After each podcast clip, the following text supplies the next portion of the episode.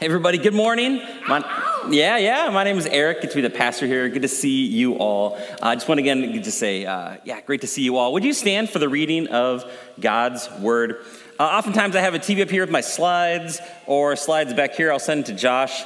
But I rewrote my sermon last night and this morning, so uh, no slides today. We're going old school. Uh, but if you have your Bibles, or if you uh, have a Bible app on your phone, you can pull it out. I'm going to read out of Acts chapter 4 and uh, we're going to be at verse 31 through the end of the chapter. And when they had prayed, the place in which they were gathered together was shaken, and they were all filled with the Holy Spirit and continued to speak the word of God with boldness. Now, the full number of those who believed were of one heart and soul, and no one said that any of the things that belonged to him was his own, but they had everything in common. And with great power, the apostles were giving their testimony to the resurrection of the Lord Jesus, and great grace was upon them all. There was not a needy person among them, for as many as were owners of land or houses sold them and brought the proceeds of what was sold and laid it at the apostles' feet, and it was distributed to each as any had need. Thus, Joseph, who was also called by the apostles Barnabas, which means son of encouragement, a Levite, a native of Cyprus, sold a field that belonged to him and brought the money and laid it at the apostles' feet. Let's pray. God, we thank you for this opportunity to gather we thank you for your love and grace in our lives. We thank you that Jesus came announcing good news that the powers of death and Satan and hell have been defeated. And that he inaugurated a new kingdom, an upside down kingdom.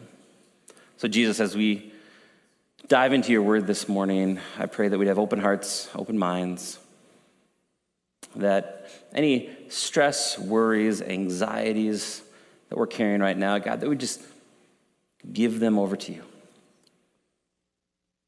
That this would just be a place and time in this moment we could just receive, to breathe in your grace and your peace, your love, your joy.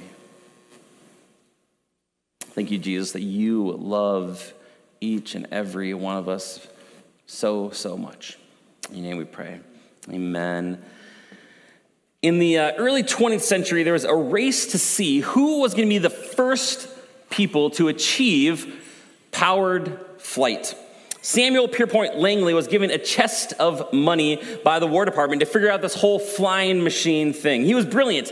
He was a Harvard graduate. He worked at the Smithsonian. He was extremely well connected. So he hired the greatest minds available. Everyone was rooting for Samuel Pierpont Langley. But my guess is most of us have never heard of Samuel Pierpont Langley.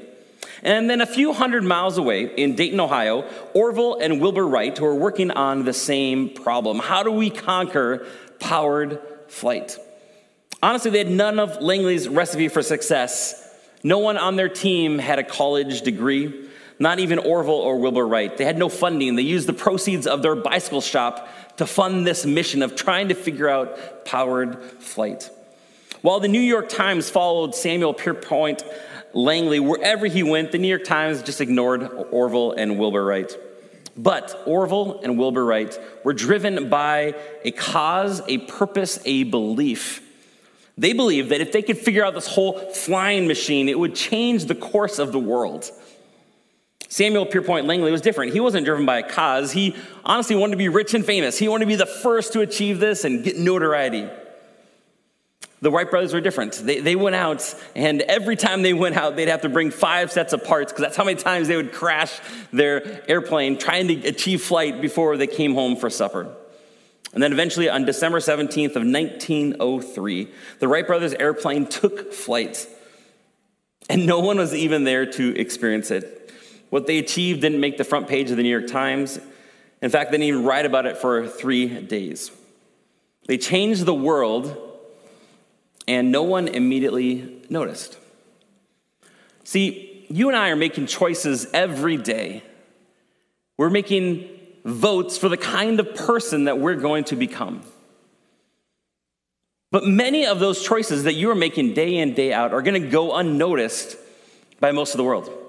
But you are doing something important. We've said that the things we do do something to us. That every choice we make is a vote for the kind of person that we want to become. The Wright brothers succeeded because they had they were living for a purpose bigger than themselves. My question this morning for you is what are you building your life on? What is that true north that you are guiding your life towards? Is it building a bigger nest egg so you can retire comfortably someday? Chasing pleasure and experiences? Are you living for safety and that causes you not to serve, be a part of a community group, or meet with someone one on one for discipleship? Are you focusing on your career and building your business at the expense of all else? We're starting this new series today called The Upside Down Kingdom. And we're going to tell the story of the gospel, the story of Jesus, the good news, but kind of tell it backwards. We're going to start with where we are today and the story of the church, and then move our way backwards through the gospel uh, to the cross around November, and then backwards to the cradle, uh, to the story of Christmas. So let's be a little different. Uh, there's some movies I like um, that tells the stories backwards. I think it's an interesting take. So perhaps you've heard the story of Jesus in the church many, many times, but perhaps by working through it backwards, it'll kind of give a new perspective. Because next couple weeks, we're going to look at what a spirit empowered life and ministry looks like. We're going to see how the Holy Spirit empowers us he empowers us for ministry. He empowers us to have an unstoppable partnership. He empowers us to have irrational generosity. I think it's good to talk about this idea of the kingdom of God. What is the kingdom of God? What does this all mean? See, I think oftentimes in churches and evangelical life, we kind of boil down the message of Jesus believe, and when you die, you can go to heaven. But that's not the message that Jesus came teaching. There's got to be more to that. I think we've lost the plot in a lot of ways. Even go back to the ancient creeds. We don't say creeds here a lot, but perhaps you grew up in a Lutheran context, and maybe you say the Apostles' Creed or the Nicene Creed. And oftentimes they talk about Jesus born of a virgin, sinless in nature, of the same substance of God was crucified and buried, and then rose again. But what about all that stuff in between? Why did Matthew, Mark, Luke, and John include all these chapters in between Christmas and Easter? Was it just because they were curious? Were they just like, well, we're to worship this Jesus, so, so let's, let's put some stories of things he did. These are cool miracles, some cool teaching. But it doesn't really matter. What, what really matters is the incarnation and, and the resurrection.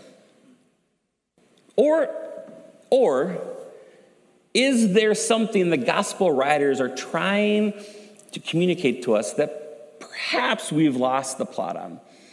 That's what in this series we're going to explore a little bit about. This idea of that Jesus came inaugurating the kingdom of God is a little foreign to us because we don't live in a monarchy. Amen? we live in a democracy. Like, like we think the Brits are a little weird with their kings and queens and, you know, Prince Harry and, and Prince uh, uh, William, you know, uh, and, and, on that whole story, we're like, that's kind of strange. And so Jesus is talking about a king and a kingdom. What is that all about? Is this kind of outdated language? Well, the idea of kingdom really comes with this idea of, of stewardship, of influence. That and the Hebrew concept of kingdom has a lot more to do with a verb than a noun. Our English doesn't translate it really great. And so when you think of kingdom, don't just think of the boundaries of where a king has authority and influence. It's more to do with that influence and that ability to rule and reign over a sphere of things. God created the world. And in Genesis 1, we see that let us make man in our image.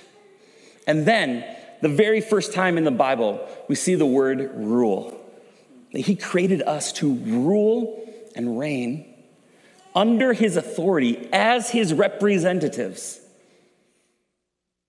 to be the ambassadors of his kingdom, of his influence here on earth. But what happens after creation is the curse, and we don't trust God.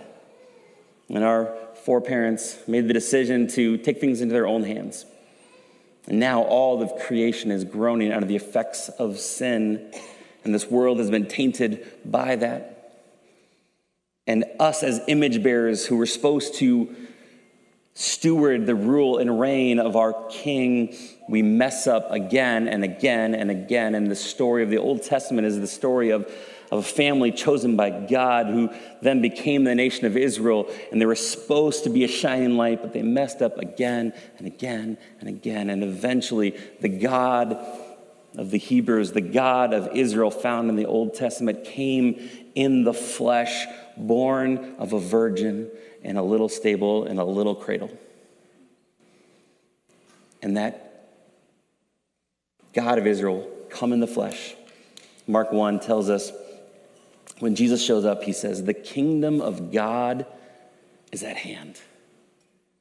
That he came to take back the authority and stewardship of the world.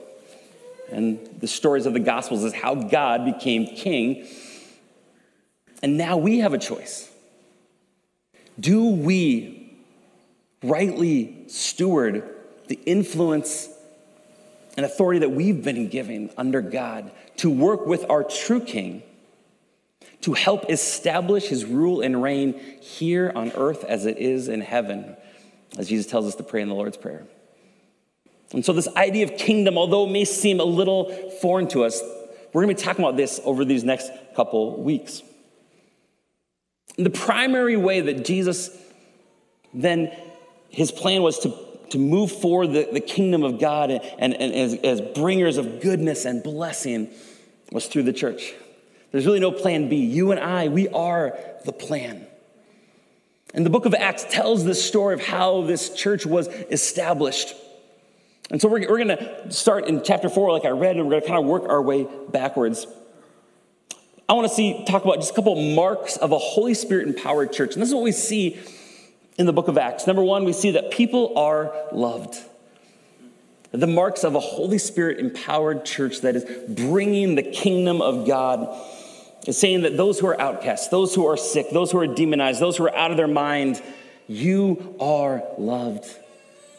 That first song we sang has been kind of our theme song for 2021 as we went through the book of John. For God so loved the world that he gave. And one of the things we want to communicate every Sunday is it doesn't matter what you've done, it doesn't matter what's been done to you. You are loved, you are welcomed, you are accepted. In the early church, we see that everyone is being loved and welcomed and embraced whether you've been an outcast, whether you're a man or a woman who in that culture was a second class citizen, whether you came from the right racial or ethnic background, everyone was welcomed into the family of God. And that's a picture of what a Holy Spirit empowered church looks like. Amen? That's what we want here at Mosaic. Amen? So, number one, people are loved. Number two, we see that people are being saved. Throughout the book of Acts, we see that people who are far from Jesus, they start bowing their knee to Jesus. Non Christians are becoming Christians. People are finding grace and mercy. We believe that Jesus really came, He was really born. He showed us what it meant that the kingdom of God was near by healing the sick, by feeding the hungry, by loving the unlovable, by teaching people a new way to live. Then he went to the cross he died for our sins. He rose again. And now he says, You follow in my footsteps. And so we want to invite those around us to say, Hey, if you have not made that choice, the free gift of salvation that is found only in Jesus Christ, you can be saved, you can be adopted. It's nothing to do with your own abilities or merit or anything, but simply what Jesus did. He just invites you to come follow me. But he's a gentleman. He's not going to force you. It's a choice. And so, what we see in a Holy Spirit empowered church that people are loved, people are being saved, and number three, people are growing in their faith. All throughout the New Testament, in the book of Acts, we see a story unfolding of God building his church and of godly leaders equipping and empowering followers of Jesus. Here at Mosaic, we believe there's so much more to your Christian walk than simply watching a podcast or a sermon once a week and, and then just going on with your life. We believe that life was meant to be lived in community, to stretch each other as iron sharpens iron. Now, we're all on a journey in different places, and our comfort level in gathering, that's okay. But we want to provide you opportunities that you can grow in your faith. We like to say, always, arri- uh, always journeying, never arriving. Every one of us, whether we've been a follower of Christ for four decades or four months, you have a next step to take. And as your pastor, I want to help you take that next step. Here, Mosaic, way we do that is Sunday morning teaching. We open up the Bible, we, we try to teach God's word. We also have midweek community groups that have just been kicking off now. Tuesday night, Wednesday night, Thursday night, we gather in a home. We start with simple worship song, a little time of prayer. We're talking about the spiritual practices. How can we make these spiritual habits a part of our daily life? Scripture reading, prayer, silence, solitude, Sabbath. That following Jesus is something we do, not just some mental beliefs. And we discuss that. And those groups are open to anyone. If you'd like to get involved, send me a message, put it in the connection card. Tuesday night, Wednesday night, Thursday night community groups. We have a, a Facebook private group for, for Mosaic. You can comment in there. And then um, what we've been doing this year too is one on one discipleship with the Green Book.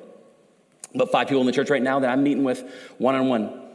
Just sit across from you uh, for about an hour, meet at a coffee shop, and we have this book called The Green Book, uh, which we like a lot. It's about a 15 week curriculum, and it just goes through what does it look like to fo- be a follower of Jesus, to take that next step. And, and I've been stretched and encouraged by this, this book as well. And so we believe that people need to be growing in their faith. What is that next step?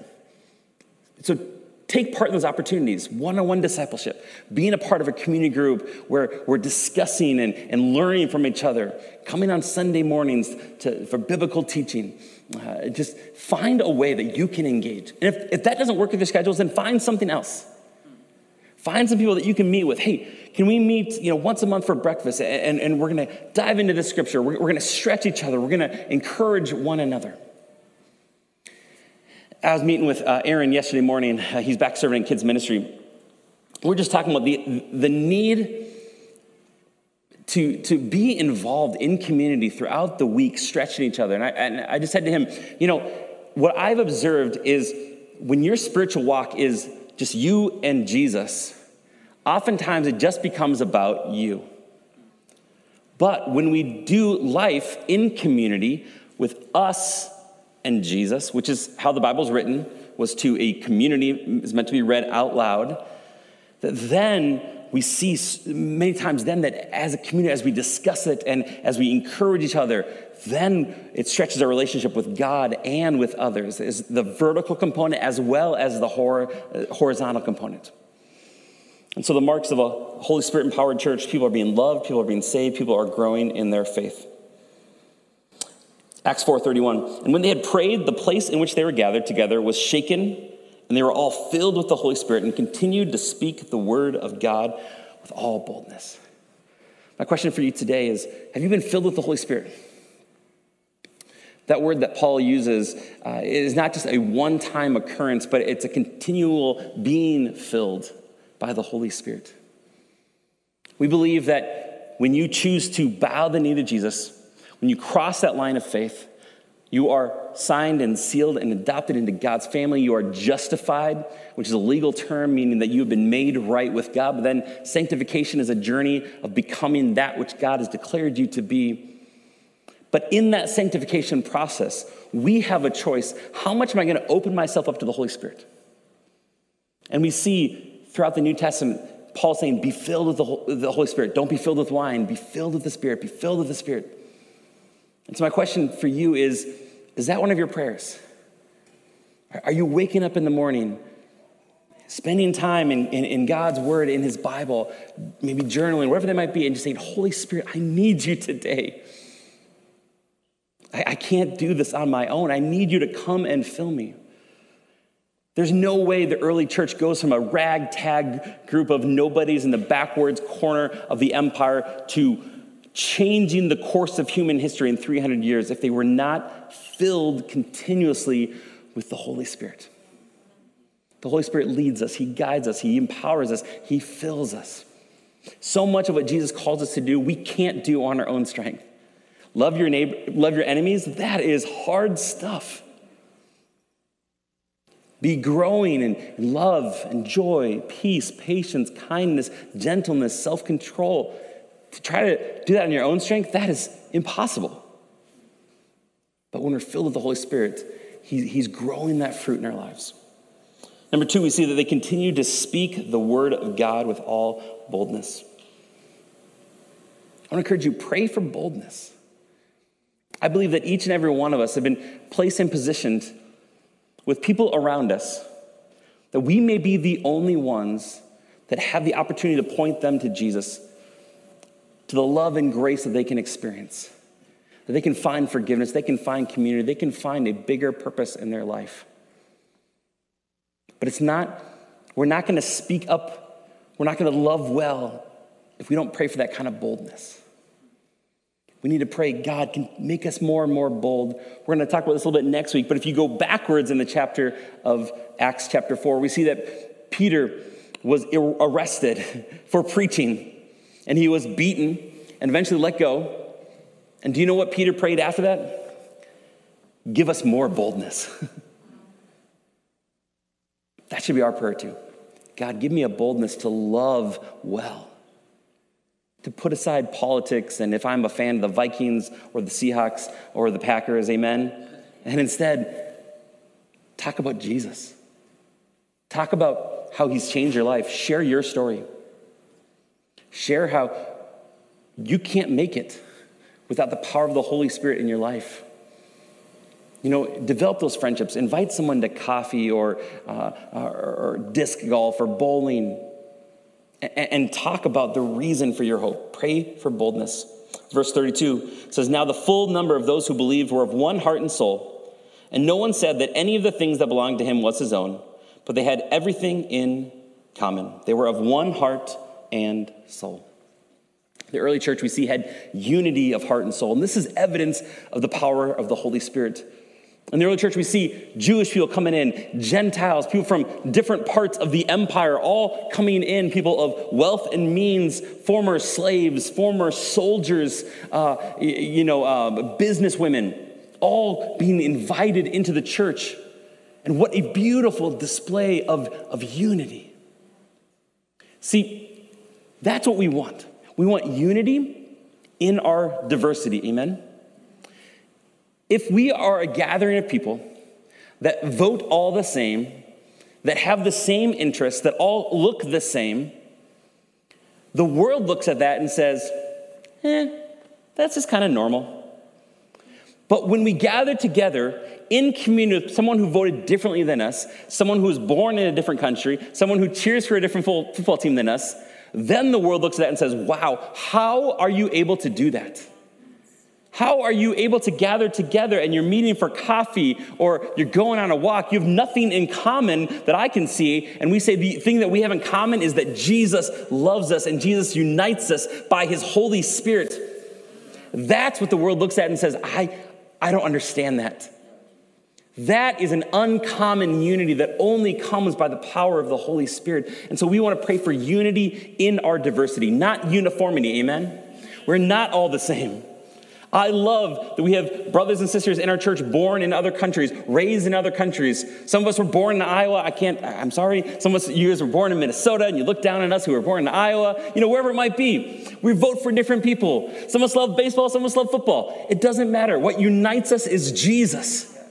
What unites us is that we are ambassadors of the kingdom of God, that we come to bring the rule and reign of God wherever we go, to bring little pockets of healing and hope and, and truth and justice. We pray for unity of heart and soul. Verse 33 And with great power, the apostles were giving their testimony to the resurrection of the Lord Jesus, and great grace was upon them all. Great power and great grace great power, and great grace. I think that's something we should pray for too.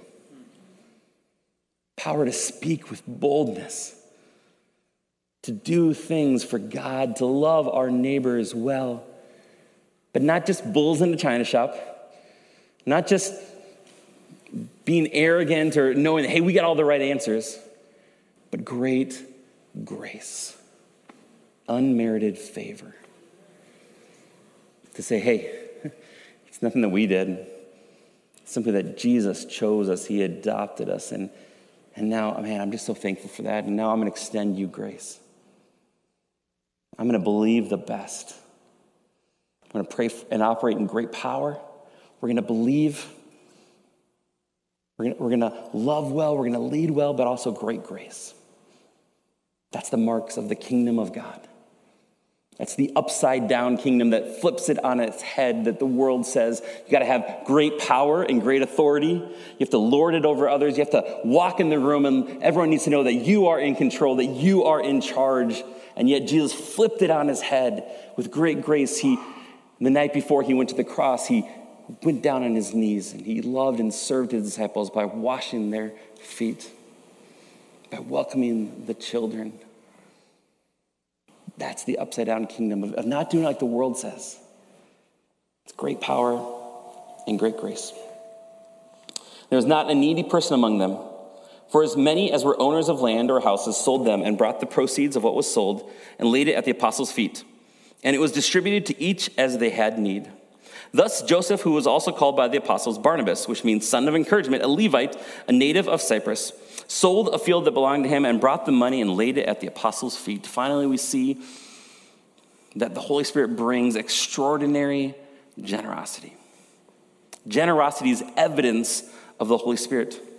See, one of the evidences that someone has received Jesus and, and received the Holy Spirit is they have a transition in their life of how they view their possessions and their wealth, their time, their talent, and their treasure. The early church, they're filled with the Holy Spirit and they gave generously, cause and effect. The Holy Spirit empowers them to be generous. Here's the things that you and I are not naturally inclined to be generous. Generosity, therefore, is not natural, it's supernatural. God has to change us, to connect us to Jesus, and provide for us the person, the presence, and the power of the Holy Spirit in order to give our lives away, to give our time away, to give our talents away. Some of us, I think, we resist the idea of being generous because we think, well, I, I, just need to get all I can get for my own family. I, I got to fill up my own kid's schedule, you know, from morning till night with activities so they have every opportunity. Well, maybe your kid needs a few less opportunities. Have you ever met a kid who's been given everything they ever want? Yeah, no one likes that kid. Sometimes we need to give our kids a bigger picture to say, hey, this is why we serve together as a family. Hey, this is why we give generously. Hey, kids, this is why we have personally four compassion kids, one for each of our kids. Hey, write a letter. I know you'd rather be playing video games, but you know, take your time, give generously of your time to write this letter to your compassion kid in Guatemala or, or Tanzania or wherever our compassion kids are. I think we have four different countries. This is why we spend the $38 a month. This is why we give to our church. Talk about it with your kids. That the Holy Spirit empowers us to be generous.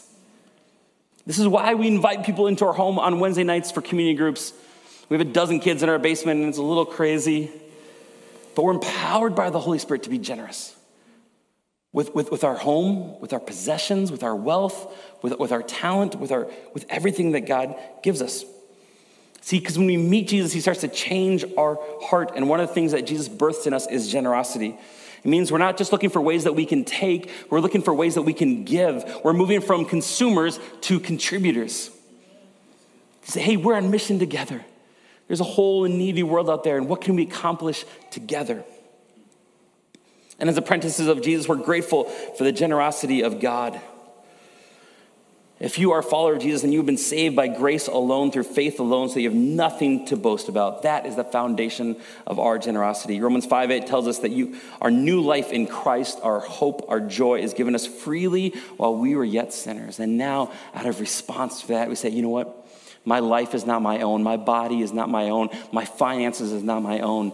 King Jesus, what do you want to do with my life, with my finances, with my time, with my talents? How am I stewarding my relationships, my children, everything that you've given me? We, we move from thinking that we're owners to stewards, that God is the owner, that God is the king, that every good gift He's given us, every breath in our lungs, every talent, every ability that we have has been given us by God, not just for ourselves, but to be a blessing, to bring the kingdom of God here. And if we change our mindset from owners to stewards, we'll say, okay, God, thank you for these gifts and talents and abilities you've given me. I also have some weaknesses. So I need to be in community with others, to expose those weaknesses, to work together, to love others well. And we move from being consumers to contributors. Have you been filled with the Holy Spirit?